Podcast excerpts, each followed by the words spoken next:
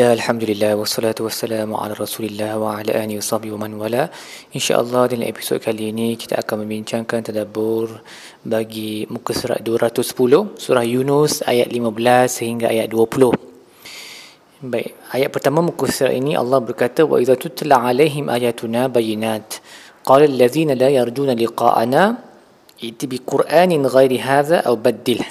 Apabila dibacakan kepada mereka ayat-ayat kami yang jelas mereka yang tidak beriman, ha, yang tidak mengharapkan pertemuan dengan kami, maksudnya tak ada beriman dengan hari kiamat akan berjumpa dengan Allah, mereka berkata, datangkan kepada kami Quran ha, yang lain ataupun tukar Quran yang ni. Um, dan Imam Al-Tabari berkata, maksud mereka daripada tabdil ni, tukar ni adalah mereka nak Nabi tukar yang um, apa amaran jadi berita baik berita baik jadi amaran kan yang yang masuk yang sepatutnya masuk syurga masuk neraka yang sepatutnya masuk neraka masuk syurga yang halal jadi haram yang haram jadi halal. Okey. Dan Allah menyuruh Nabi berjawab menjawab kepada mereka kul ma yakunu li an ubaddilahu min tilqa'i nafsi in attabi'u illa ma yuha ilai Bukan kerja aku, bukan kuasa aku untuk menukarkannya ikut suka hati. Aku hanya mengikut apa yang diwahyukan wahyukan kepada aku. Inni akhafu in asaitu rabbi azab yaumin azim. Aku takut kalau aku uh, bermaksiat terhadap Tuhan aku, melanggar perintah Allah, aku takut pada azab pada hari yang dahsyat. Jadi yang boleh tukar Al-Quran, hukum hakam dalam Al-Quran hanya Allah sahaja dan tiada orang yang boleh melakukan perkara tersebut. Hatta kalau dia rasul sekalipun. Dan memang ada kadang-kadang hukum hakam Allah yang ditukar mengikut kesesuaian masa. Allah turunkan satu ayat kemudian dia tukar dengan uh, hukum yang lain. Yang dalam dalam uh, ulumul Quran ni dipanggil dalam dipelajari dalam uh, topik uh, uh, nasikh wal mansukh. Uh, topik di mana ayat yang lebih kemudian kadang-kadang membatalkan hukum pada ayat yang lebih dahulu. Memang betul boleh berlaku Uh, tetapi dia tak boleh tukar ikut suka hati saja. Dia kena ikut timing dia menurut hikmah dan kebijaksanaan kebijaksanaan Allah SWT. Dan juga ayat ini juga uh, menunjukkan bahawa mereka ni yang minta Quran tukar ni mereka adalah pendusta sebab kalaupun Nabi tukar Quran tu menjadi sesuatu yang lain mereka tetap tak akan tak akan percaya juga.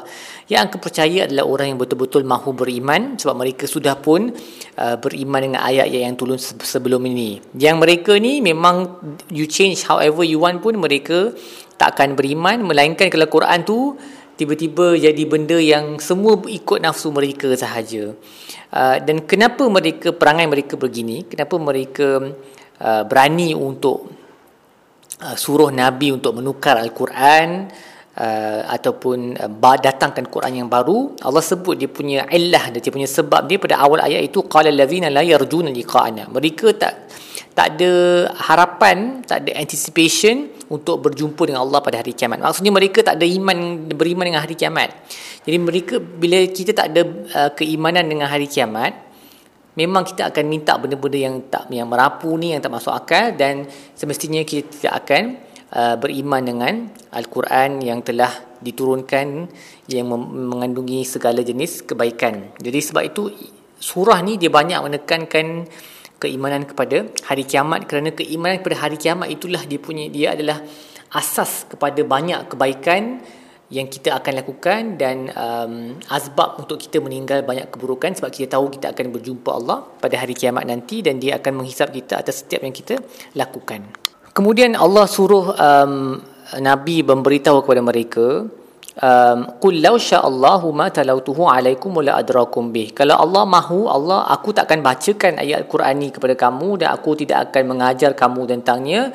Faqad labithtu fikum umran min qablihi. Dan aku sebelum ni kan dah duduk di kalangan kamu. Afala taqilun? Tidakkah kamu berfikir?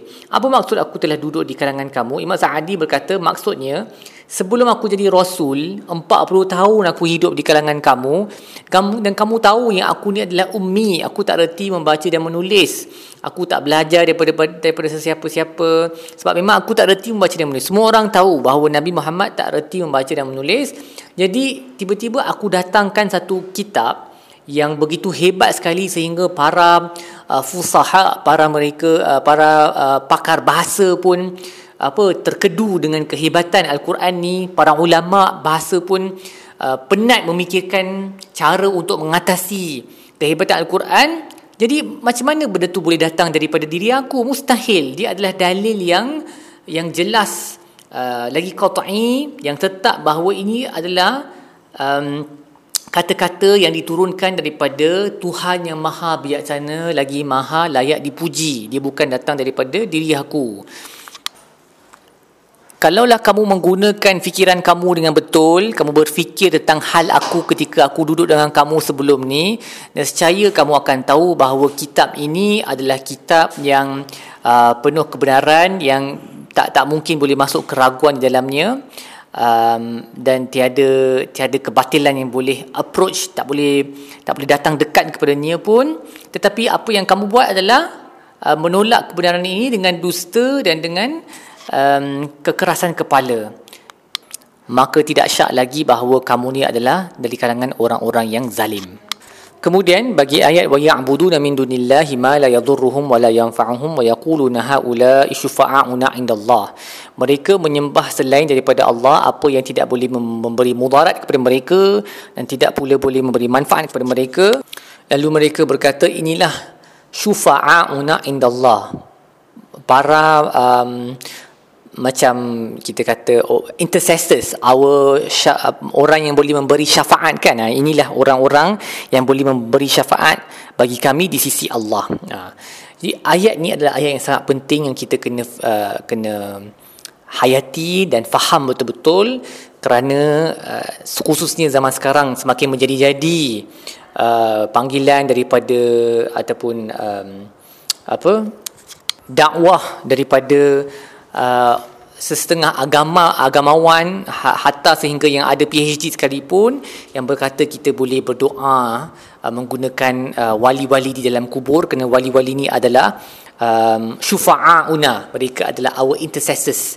Dan ini sebiji argument orang Quraisy orang Arab Quraisy mereka tahu yang yang mencipta langit dan bumi ini adalah Allah um, dan ada banyak ayat Al-Quran tentang perkara ini. Tetapi mereka menyembah Tuhan-Tuhan yang selain ini sebab mereka kata Tuhan-Tuhan ini akan menjadi kami punya intercessor. Kami punya pemberi syafaat pada hari kiamat nanti antara kami dengan Allah. Okay?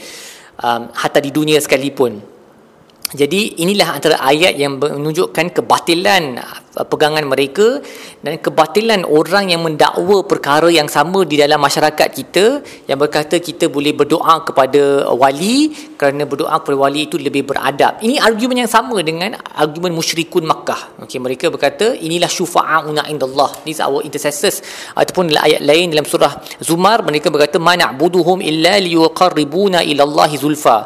Kami tidak menyembah mereka melainkan supaya mereka mereka mendekatkan kami kepada Allah. It's the same argument. Jadi amatlah ajaib dan pelik bagaimana ada orang dalam masyarakat uh, kita uh, yang mempunyai jawatan yang tinggi di setengah majlis agama uh, dan mempunyai uh, PhD sekalipun tetapi berkata kita boleh berdoa menerusi wali kerana itu adalah sesuatu yang lebih beradab di sisi Allah. Ini adalah kufur. Ini adalah kufur dan syirik yang jelas. Uh, sepatutnya orang yang terlibat dalam amalan ini dia kena bertaubat dan dia kena mengucap balik. Uh, kerana ini adalah dakwaan yang sama yang telah digunakan oleh orang uh, kafir musyrikun di Makkah. Jadi Allah berkata kepada Nabi, tanya kat mereka ni atunabbi'una Allah bima la ya'lamu fis samawati wala uh, samawati wala fil ard subhanahu wa ta'ala amma yusyrikun. Adakah kamu sedang memberitakan kepada Allah sesuatu yang dia tak tahu di langit dan di bumi? Maha suci Tuhan dan maha tinggi dia daripada apa yang mereka mensyirikkan dengannya. Allah sedang berkata dalam ayat ni, takkan Allah sendiri tak tahu yang mereka ni adalah wali-wali dia. Kalau Allah tahu yang mereka ni wali-wali dia mesti Allah dah sebut dalam Al-Quran sembahlah wali-wali ni kerana mereka adalah uh, pemberi syafaat pada hari kiamat. Tapi ini dakwaan kamu semata-mata. Allah benci kepada apa-apa bentuk um, perkongsian kuasa ataupun ibadat semua benda yang kita nak buat kita kena terus kepada Allah Subhanahu Wa Taala. Hatta dengan nabi pun tak boleh. Kita tak boleh uh, memohon daripada nabi yang sudah pun meninggal dunia uh, pergi kat kubur dia kata ya Rasulullah kau tolonglah minta ke Allah bagi pihak kami. Kami nak sekian-sekian. Ini pun adalah syirik dan uh, kekufuran yang sepatutnya orang kita tak boleh buat. Apatah orang yang lagi bawah daripada nabi kan? Yang wali semua tu mereka tak sampai pun tahap nabi. Lagilah tak boleh. Dan inilah argumen yang digunakan oleh uh, musyrikun Makkah jadi uh, amat menduka citakanlah bila ada sebahagian uh, golongan yang berpakaian agamawan yang menggalakkan masyarakat kita atau mempromosikan amalan-amalan yang begitu bertentangan dengan apa yang disebut di dalam Al-Quran. Kita nak minta mohon doa wali ketika dia hidup tu boleh. Dan itu pun macam mana kita tahu dia wali kan? Selalunya kita hanya boleh tahu seseorang itu wali lepas dia mati sahaja. Sebab kita tak tahu sama ada orang tu akan mati di atas keimanan ataupun tidak um, tapi kalau kita nampak orang soleh kita minta dia untuk doakan untuk kita itu tak ada masalah sebab dia masih hidup. Tapi selepas dia mati tak boleh dah. Doa tu kita sendiri kena buat terus kepada Allah. Hatta kalau dia hidup pun kalau kita minta orang yang soleh untuk doakan kita pada masa sama kita sendiri pun kena tetap berdoa dan terus kepada Allah. Cuma kita minta dia doakan sekali sebab mungkin doa dia lebih mustajab. Tapi itu sebab dia hidup lagi. Kalau dia dah mati tak boleh. Dia dah jadi kufur. Jadi benda ni perlu dielakkan dan janganlah guna pelbagai alasan seperti mereka ni adalah syufa'auna indallah intercessors kan. Allah tanya balik kamu sedang beritakan kepada Allah ke benda yang dia tak tahu? Tiba-tiba kamu sebut ni ini adalah uh, mereka yang memberi syafaat. Allah tak tahu pun benda tu. Jadi kamu mereka-reka benda yang tak masuk akal ni Kemudian uh, orang Quraisy maka lagi mendakwa wa yaquluna laula unzila alaihi ayatun min rabbi kenapa tak diturunkan ke atasnya satu ayat daripada Tuhannya. Ayat ni dia mereka merujuk kepada mukjizat lah yang besar. Jadi uh, Allah berkata kepada Nabi sebut balik kepada sebut balik kepada mereka faqul innamal ghaibu lillah. Perkara ghaib ni adalah kepunyaan Allah maka kamu asyik duk minta ayat ni jadi kamu tunggu. Kamu tunggu dan kami akan menunggu juga um, kamu uh, sehingga kamu uh, mendapat kemusnahan nanti kerana pertanyaan permintaan permintaan kamu yang sangat biadab ini.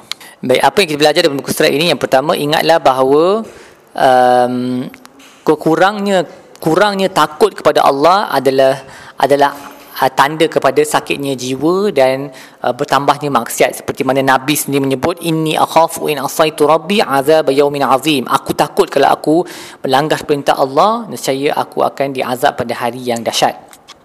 Maka kita kena selalu takut kepada Allah dan cara takut kepada Allah dari segi praktiknya adalah takut pada hari kiamat lah. Sebab apa yang Allah azab yang Allah akan turunkan ke atas kita kalau bukan di dunia ni definitely akan berlaku pada hari kiamat. Jadi orang uh, kalau kita nak um, apa melindung diri daripada selalu terlibat dalam dosa caranya adalah banyak ingat kepada hari kiamat.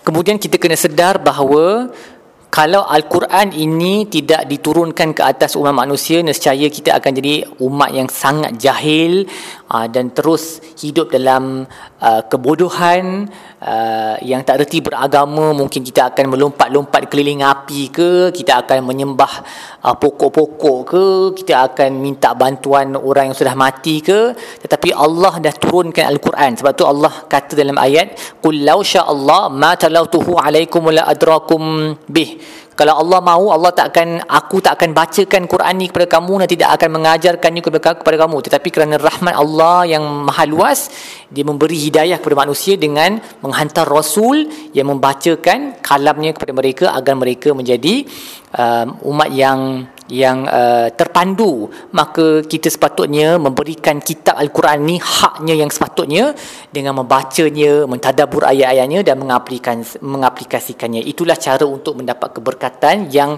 yang hakiki daripada al-Quran demi kesejahteraan di dunia dan di akhirat. Dan akhir sekali uh, jauhilah apa-apa praktik yang boleh mendatangkan syirik. Sebab tu kita kena letak tepi semua kalam ulama yang kononnya daripada ulama lah. Tapi sebenarnya bukan ulama pun. Orang orang kata tak apa kalau kita uh, berdoa kepada wali yang sudah pun mati dan sebagainya. Ini semua adalah syirik. Dia punya benchmark dia adalah Quran dan Sunnah. Sebab tu kita kena berusaha untuk mempelajari Quran dan Sunnah. Belajar daripada pelbagai orang. Jangan taklid kepada soal satu guru sahaja. Kerana kalau guru tersesat kita semua akan jadi sesat. Jadi kita kena banyak belajar daripada ramai orang dan kita kena nilai, guna akal fikiran kita untuk menilai mana yang betul, mana yang tak betul dan ingat bahawa Islam adalah satu-satunya agama yang telah di yang telah datang untuk memusnahkan atau menghapuskan semua perantaraan antara hamba dengan Allah. Punya banyak ayat dalam Quran di mana Allah suruh kita berdoa terus kepadanya um, seperti mana dalam surah Al-Baqarah dalam konteks bulan Ramadan kan uh, Allah berkata wa um, wa iza sa'alaka ibadi anni fa inni qarib ujibu da'watad da'i idza da'an. Ha, apabila para hamba aku bertanya tentang aku kata kepada mereka aku dekat dan aku menjawab panggilan dia yang memanggil aku. Ha, tak ada pun sebut pasal panggillah dia menurut si syekh ini ke syekh itu yang wali tak ada. Quran datang untuk musnahkan semua itu agama-agama lain masih ada yang mereka menggunakan perantara tetapi hakikat yang uh, realiti realiti penting dalam Islam adalah semua perantara ni tak wujud. Memang ada pemberi syafaat tapi tetapi pemberi syafaat ni mereka hanya boleh memberi syafaat pada hari kiamat dan itu pun dengan izin Allah. So contohnya Nabi SAW kita tahu memang boleh memberi syafaat tetapi itu pun dengan izin Allah. Kalau Allah redha dengan si pemberi syafaat dengan dia yang akan diberi syafaat barulah syafaat itu akan terlaksana jadi kalau kita nak berdoa, kita kena berdoa terus kepada Allah. Doa tu ibadat dan ibadat tu hanya boleh ditujukan kepada Allah sahaja dan bukan kepada mana-mana makhluk. Ingatlah perkara ini sangat yang sangat penting kerana ia berkaitan dengan akidah kita. Kalau tersilap dan kita berkekalan atas kesilapan itu, uh, dirisaukan kita akan tergolong bersama orang-orang yang rugi pada hari kiamat nanti waliyazbillah. Baik setakat itu saja tadabbur kita bagi muka surat ini insya-Allah kita akan sambung dalam episod-episod yang lain. Wassallallahu ala sayyidina Muhammad wa ala alihi wasallam alamin.